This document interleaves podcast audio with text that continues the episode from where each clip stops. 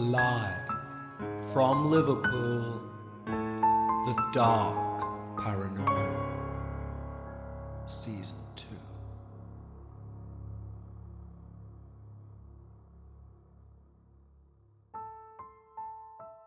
Hello, and welcome to The Dark Paranormal. I'd like to say a big thank you to everyone who reached out following the Enfield Poltergeist episode over the last couple of weeks. Quite rightly, a lot of people have strong opinions on that particular case. I've received emails from Texas to Sydney, some of which asking why I'd waste my time on such a clear fraudulent case, whilst others state that it's the only paranormal case that they actually believe. So with that said, I think the beginning of this episode would be a good time to remind everyone just why I do The Dark Paranormal. And that reason is to take you to places in your mind that you don't get to visit in the everyday. Take you to places where you can suspend your disbelief about the paranormal. And in all honesty, to try and give you a genuine, old-fashioned scare. At the same time, I wanted to come from a place of truth. And when I say truth, I mean stories which have been presented as real, and still to this day, try to hold on to that claim. What I don't want is for you to think that I'm trying to convince you, one way or the other, about the validity of a story or a case. What I am trying to do is terrify you, and at the same time, give you enough information so you can go away and make a balanced judgment on what you think is real or not. It really is that simple. How I would approach these episodes is to listen to each story with your belief suspended. Revisit that place where, as a child, you first got interested in the paranormal. Quiet down that adult, cynical brain that we all develop and just ask yourself, what if? As you've seen, by the wrap-up of each story, I will give you some information which fully allows the skeptic to come waltzing back into the room and hopefully gives you all you need to make an informed decision. With all that said, I'll give you a little update on where we are as a podcast. We're now up to episode seven of season two. And as I've mentioned earlier, each season will run for ten episodes. Next season, season three, we will return to some terrifying true listener stories. So, as always, if you have a terrifying listener story that you think warrants the Dark Paranormal treatment, send it over to the dark paranormal at hotmail dot com. Once again, I'd like to reiterate that this is an independent show and we survive literally on the donations of our Patreons. By signing up to Patreon, you will of course get early access to each episode well before the general public. If you'd like to support the show, you can head over to patreon.com forward slash the dark paranormal. Now, what story or case are we going to look at in episode seven? Well, in a first for the show, this is a listener recommended story. We received an email way back when we started season two of The Dark Paranormal for us to look at a particular case in Connecticut. The hardcore paranormal enthusiasts among you may, just by the simple mention of the word Connecticut, have an idea of where this episode's about to go. And for those of you who don't, we're about to meet the Snedeker family as we look at A Haunting in Connecticut. So, what do you think? Said Al to his wife, Carmen, as they leant against their car, taking in the huge house in front of them. Jesus, Al, it's large. Are you sure we can afford the rent? I've done the math, and we can definitely afford it. This isn't New York. You get more bang for your buck out here, said Al, crossing his arms. Plus, the landlord said I can split the basement into two bedrooms for the boys.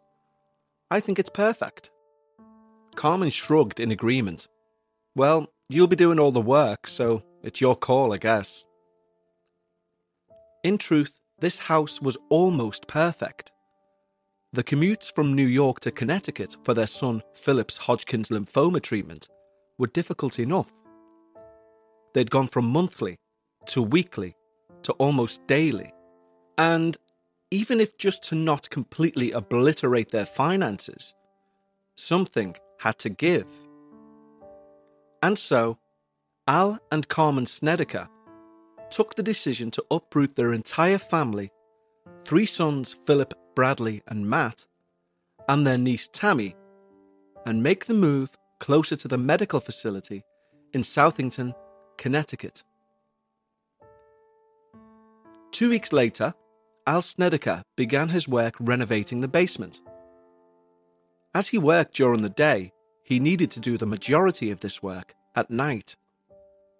This night, night one, he just wanted to scope out the area, have a general cleanup, remove any clutter. He wanted to look at the eventual empty space and visualize his next steps in the conversion.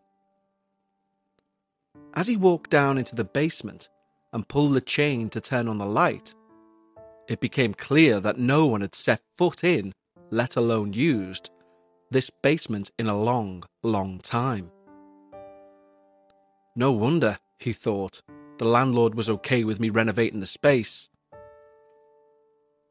A thick layer of dust covered everything. Old wooden chairs and stacked cardboard boxes placed sparsely around this immediate area.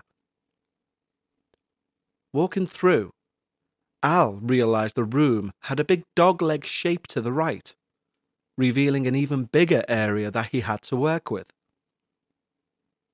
He stood in between the two areas, rubbing his chin and thinking where he could put the dividing wall, when something caught his eye in the newly discovered room. A wheel poking out from under a dust sheet. He walked over and removed the cover. It was what looked like an old hospital gurney. He gave it a little push. It moved an inch before squeaking to a halt. The wheels long since rusted up. This brought his attention to another, larger-looking dust sheet covering something rectangular. Hoping he was about to uncover a pool table, he grabbed an edge and pulled.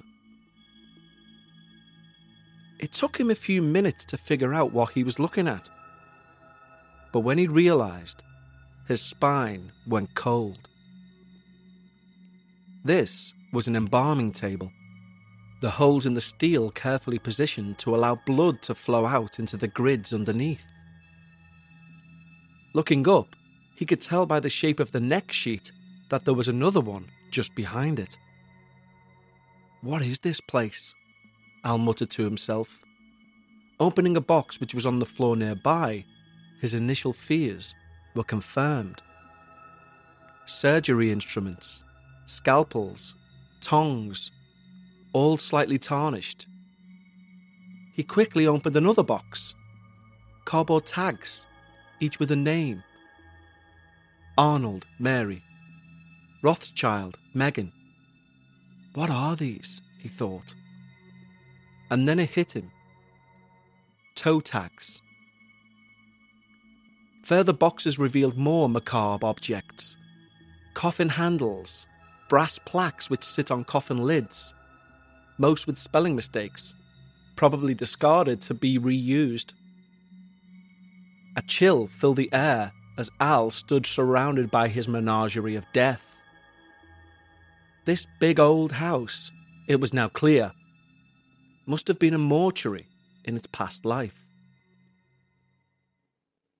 "No way would you catch me living there," smiled Donald, Alan's brother.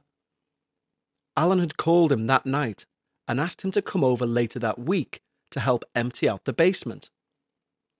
"Shut up, man," said Al. "Death is a business just as much as anything else. That's the way I'm looking at it.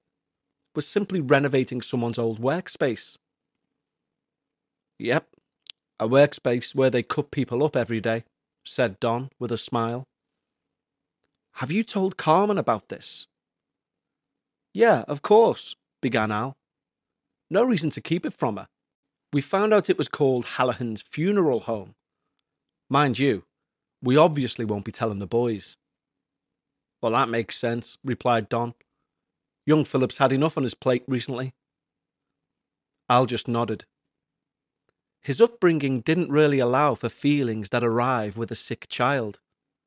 This, the physical moving and fixing of things, this he could do. The emotional side of things, he would leave to his wife, Carmen. The two men spent all evening clearing out the detritus from the basement. The landlord had eventually agreed to foot the bill for some removal guys to come and take the items from the sidewalk. On the proviso, Al had the items ready to go. Finally, around one a.m., the two men took a walk around the empty basement to behold their work.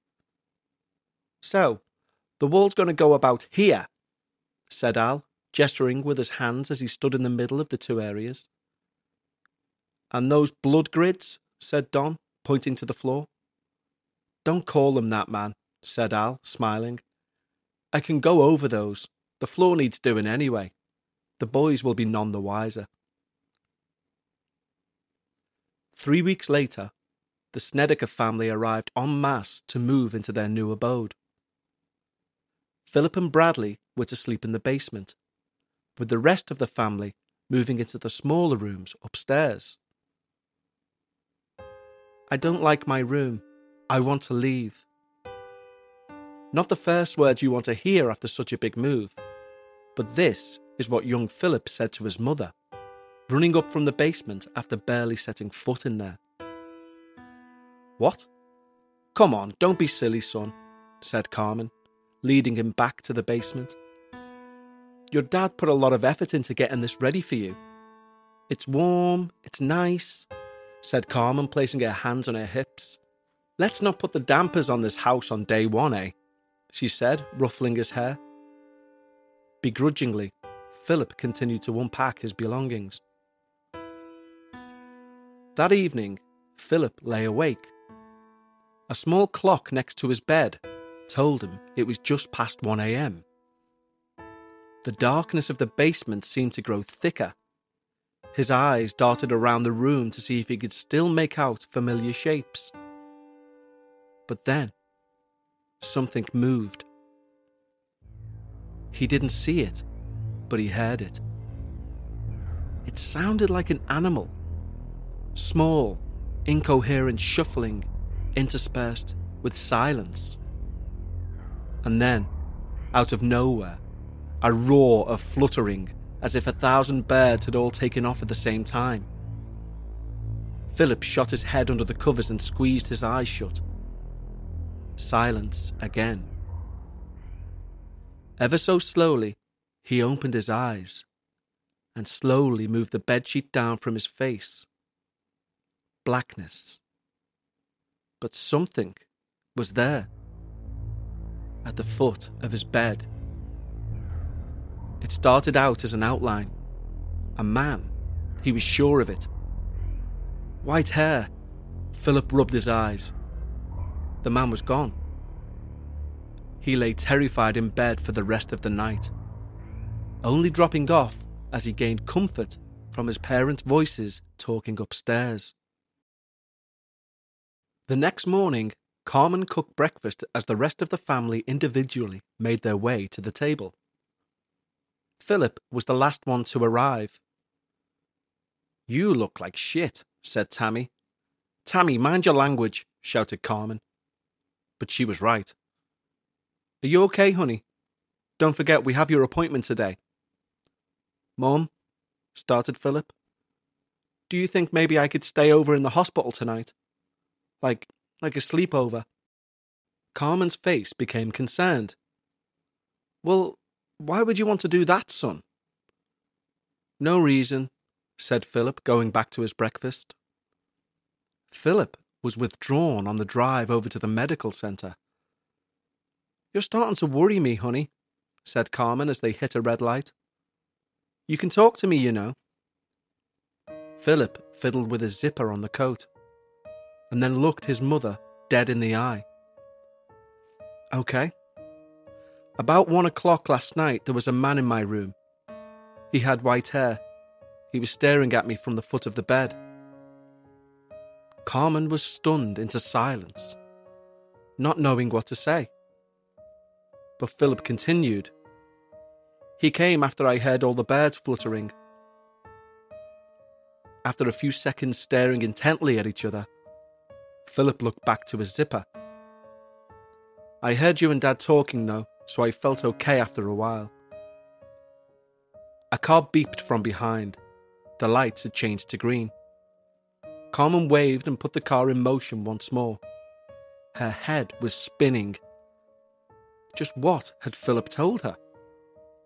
Not only that, and not that she would tell Philip this, but her and Al were in bed for ten o'clock last night, and they certainly weren't up talking at one a.m. Let's have a quick break to talk to you about Policy Genius. Now, we all like to put off life insurance talk because it reminds us of our mortality. But life insurance isn't about death, it's about life. It's about ensuring the lives of those you love remain secure and comfortable. And I'm sure many of you will think, well, I'm covered through work or I'm covered through my bank account. But believe me, you want to check those finer details because you may be surprised what you're actually covered for. And this is exactly where Policy Genius come into their own. Yes, we could talk about how Policy Genius is America's leading online insurance marketplace, or how their award-winning agents will walk you step by step through the entire process. But the best thing about Policy Genius for me is they don't have a dog in the fight. They're not going to strong-arm you towards one company or another. They've no incentive to do so. Their only incentive is to listen to your needs, scour America's top companies, and find you the best price. For example, with Policy Genius, you can find life insurance policies that begin at just two hundred ninety-two dollars per year for one million dollars of coverage. Some options even offer same-day approval and avoid unnecessary medical exams. There's a reason why Policy Genius has thousands of five-star reviews on Google and Trustpilot, and you'll find out what it is when you tick life insurance off your to-do list with Policy Genius. So head over to policy genius dot com or click the link in the description to get your free life insurance quotes and see how much you can save. That's policy genius dot com. Support for this podcast and the following message come from Corient. Corient provides wealth management services centered around you. They focus on exceeding your expectations and simplifying your life. Corient has been helping high achievers just like you enjoy their lives more fully, preserve their wealth, and provide for the people, causes, and communities they care about. As one of the largest integrated fee-only registered investment advisors in the U S, Corient has deeply experienced teams in twenty-three strategic locations. Corient has extensive knowledge spanning the full spectrum of planning, investing, lending, and money management disciplines. Leverage Corient's exclusive network of experts to craft custom solutions designed to help you reach your financial goals, no matter how complex they may be. Real wealth requires real solutions. For more information, connect with a wealth advisor today at corient dot com. That's C O R I E N T dot com. corient dot com. Did Philip go in okay? Asked Al as Carmen threw her keys in the hallway bowl. Can we have a talk in the basement? Sure, said Al, wiping his hands and following his wife down into the boys' bedroom. Carmen walked around the room slowly, checking corners, vents, looking behind the beds. Have you lost something? Joked Al. Carmen sat on the end of the bed, stroking the sheet. Philip said someone was stood at the foot of his bed last night. Al pulled a face. It was probably Brad going to the bathroom. No, no, this was something more, Al.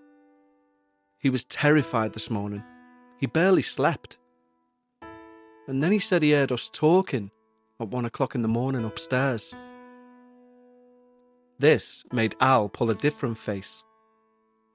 One which desperately wanted to appear nonchalant, like a facial shrug, but one you only pull to hide your true thoughts. Al was now worried. Listen, he began. This is new to us all. It's hardly like this room fills with sunlight. It's a big change for him. I mean, he chose his next words carefully. Could, could... it also be his meds? Carmen had had that thought already. Well, it did cross my mind. Well, there you go then. So, if he says something similar again, we'll just ask the doctors. Carmen nodded in agreement, although a knot in her stomach told her it wasn't this simple. That evening, Philip was beat. A night of zero sleep, followed by a day of treatment, left him craving his bed. He was still going over the previous night's events in his head as he peeled back the bed sheets and climbed into bed. Brad was out like a light in his own bed, and Philip looked over with slight jealousy at how easy he could just drop off. His mind started to race with the day's events, slowly but surely slipping into the images which signify a dream state is on its way. Scratch, scratch. It was the sound he'd heard last night, as if some bird-like claw was scratching on a ceramic tile. With his eyes scrunched closed, he awaited the fluttering sound. It didn't come. He breathed more easily and slowly opened his eyes. Just darkness. Wanting to reassure himself, he leant over to his left to look under the bed, and nothing. He moved over to look. A man stood against the wall, staring at him. He couldn't scream, he couldn't breathe. A tall, thin man wearing a pinstripe suit, gaunt cheeks, black hair with a streak of white running through it. Slowly, he opened his mouth and the fluttering sound began, louder and louder, so many birds aggressively beating their wings. Philip retreated under his sheets, and finally, finding his breath, he screamed. The sheets were pulled away from his face.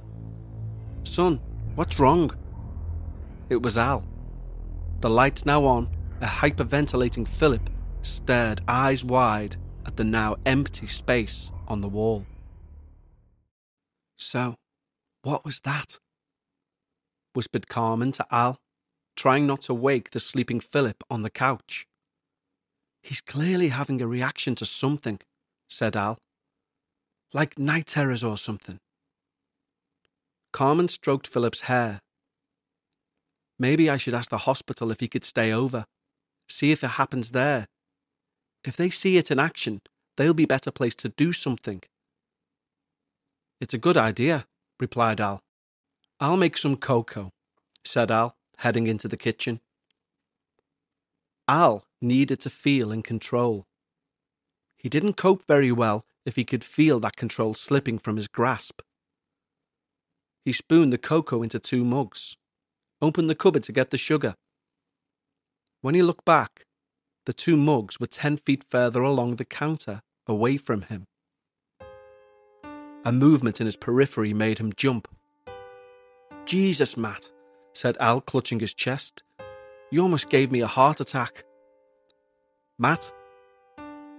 Matt appeared to have his eyes closed, like he was sleepwalking, something he'd never done before. "Matt?" Matt came to. "What? What are you doing?" asked Al. "I'm just getting some water. Calm down, Dad. Jeez." Al watched Matt go and get himself a glass. "Did you move those mugs?" "What? No." Al shook it off. He went to retrieve the mugs and finish the cocoa. "Strangest thing just happened," said Al as he handed Carmen a hot mug of cocoa. "These mugs moved across the counter. Then Matt appeared out of nowhere, but he said it wasn't him." "What? Did you see them move yourself?" "No, I turned round, and they're all the way over there, and Matt stood in the doorway." "Probably Matt playing a prank," said Carmen. "Yeah, though he seemed kind of out of it, to be honest," replied Al. The next morning at breakfast, Carmen cleared her throat. "Philip, would you like to stay over at a hospital tonight?" Philip looked at his mum, then over to his dad. Yeah. Why? Well, you've not slept well the last few nights, so maybe you'll get a good night's sleep, said Carmen tactfully, avoiding anything to do with the strange sensation she was getting herself in the house. There was a bang from upstairs. Matt had still not come down for breakfast. "Matt," shouted Al, "get your ass down here." "I'm here," said Matt, stood just behind the shouting Al. "Jesus, you need to stop creeping around. You're going to be the death of me," said Al. "I will," said Matt with a straight face. "Funny," said Al, taking his seat at the table. That afternoon, Carmen was sat in Doctor Andrews' office. "Missus Snedeker, my colleague informs me that you'd like us to observe Philip for a few nights. Can I ask why?" "Well, he's not been sleeping that well. My husband thinks it's night terrors. But, well, I don't know. He's been seeing things, Doctor." "What type of things?" asked Doctor Andrews. "Well, a man. A man in his room. And, uh, birds." "Birds?" "Yeah, he said he heard them fluttering in his room. But there's no evidence of this, though. No feathers, nowhere they could come in from." "I see," said Doctor Andrews. "So we were thinking, my husband and I, if maybe the medications he's on could cause, well, hallucinations, you know, explain these things that he's seeing." The doctor peeled through the clipboard on his desk, moving his glasses from his head to his nose. "Let's see. Nope, none of these meds. Drowsy? Yes. Possible rashes? Maybe. Hallucinations? No, not as far as I'm aware." Again, Carmen slowly nodded. "But he can still stay here for a few nights. I just thought if it happens whilst he's here, we could start ruling things out, you know." "Ruling things out?" asked Doctor Andrews. Carmen paused. "It sounds silly, Doctor, but the house has a sort of vibe to it." Doctor Andrews re-looked at the papers on his desk. "Ah, you're in the old funeral home, right?" "Yes, we are, sir," said Carmen. "Hmm, and have you told Philip he's sleeping in a funeral home? Kids have very active minds, you know. They're very suggestible, especially at Philip's age." "No, no, we haven't said anything. We wouldn't like to scare him inadvertently." "Well," began Doctor Andrews, "in all honesty, with Philip's lymphoma the stage it is, we would generally start requiring him to have a few overnight stays, so that won't be an issue, Missus Snedeker. But I wouldn't worry too much about the house. Every house round here is probably older than that one. I've lived here all my life, and places like funeral homes will always have a ghost story or some such nonsense attached to it. Kids like to scare themselves." "Hallahan's Funeral Home. Oh, I know the place. We even pretended that place was haunted when we were kids. Urban myths of a man with a streak of white hair looking out the windows, stuff like that. All of it nonsense." Carmen nodded with a smile, but her heart was banging around her chest. In one sentence, the doctor managed to verify Philip's story, but also prove that people would think he was lying, having probably heard this urban myth and beginning to act out. But Philip didn't go out.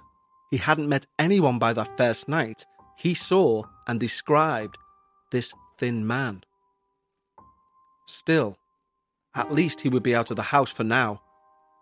Hopefully whatever creepy feeling she was starting to get from the house would dissipate without Philip's presence. She kind of felt guilty even thinking that about her sick son. Tammy was laying on his stomach reading her magazine. Carmen had took Philip to the hospital and the others were out for the afternoon. Radio on and idly flicking through the pages, when suddenly, "Tammy." A male voice from the doorway, one she didn't recognise. "What?"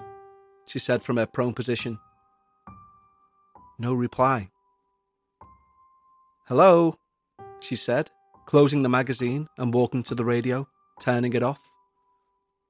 She stood, one hand on the radio volume, the other holding her magazine, listening out.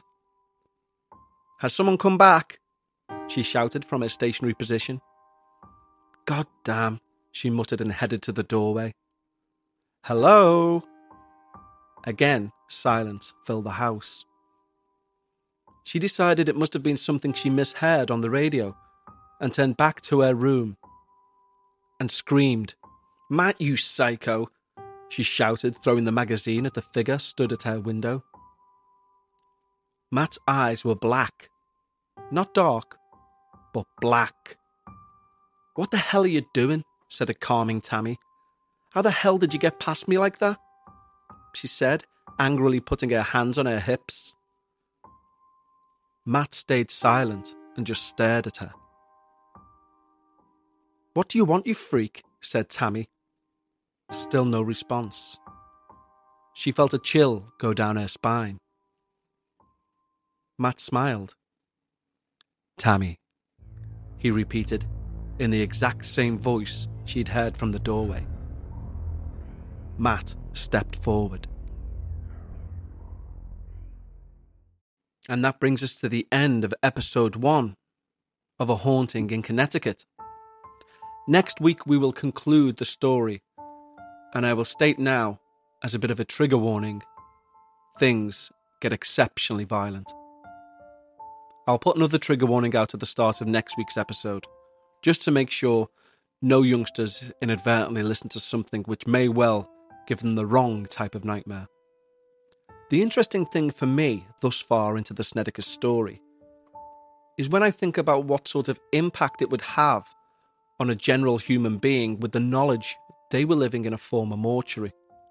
Some would argue, quite rightly, that that knowledge could in itself start to make you misidentify certain things as paranormal that simply aren't. Another argument would go that knowledge of living in that sort of environment could very well heighten any sort of latent psychic ability someone has, and therefore they start seeing things more frequently that actually are paranormal. Either way, the Snedeker story is about to escalate to the nth degree. And in next week's show, we're going to look not only at the absolutely harrowing alleged real-life events that took place in the conclusion of this story, but also at some of the controversial aspects that make this case hotly disputed. Once again, if you have a comment on the show so far, or you have a story you'd like to submit for Season three, email it over to the dark paranormal at hotmail dot com. And once again, if you'd like to support the show and allow it to keep going, head over to patreon.com forward slash the dark paranormal. Thank you for your time, thank you for listening, and I'll see you next week for the conclusion of A Haunting in Connecticut.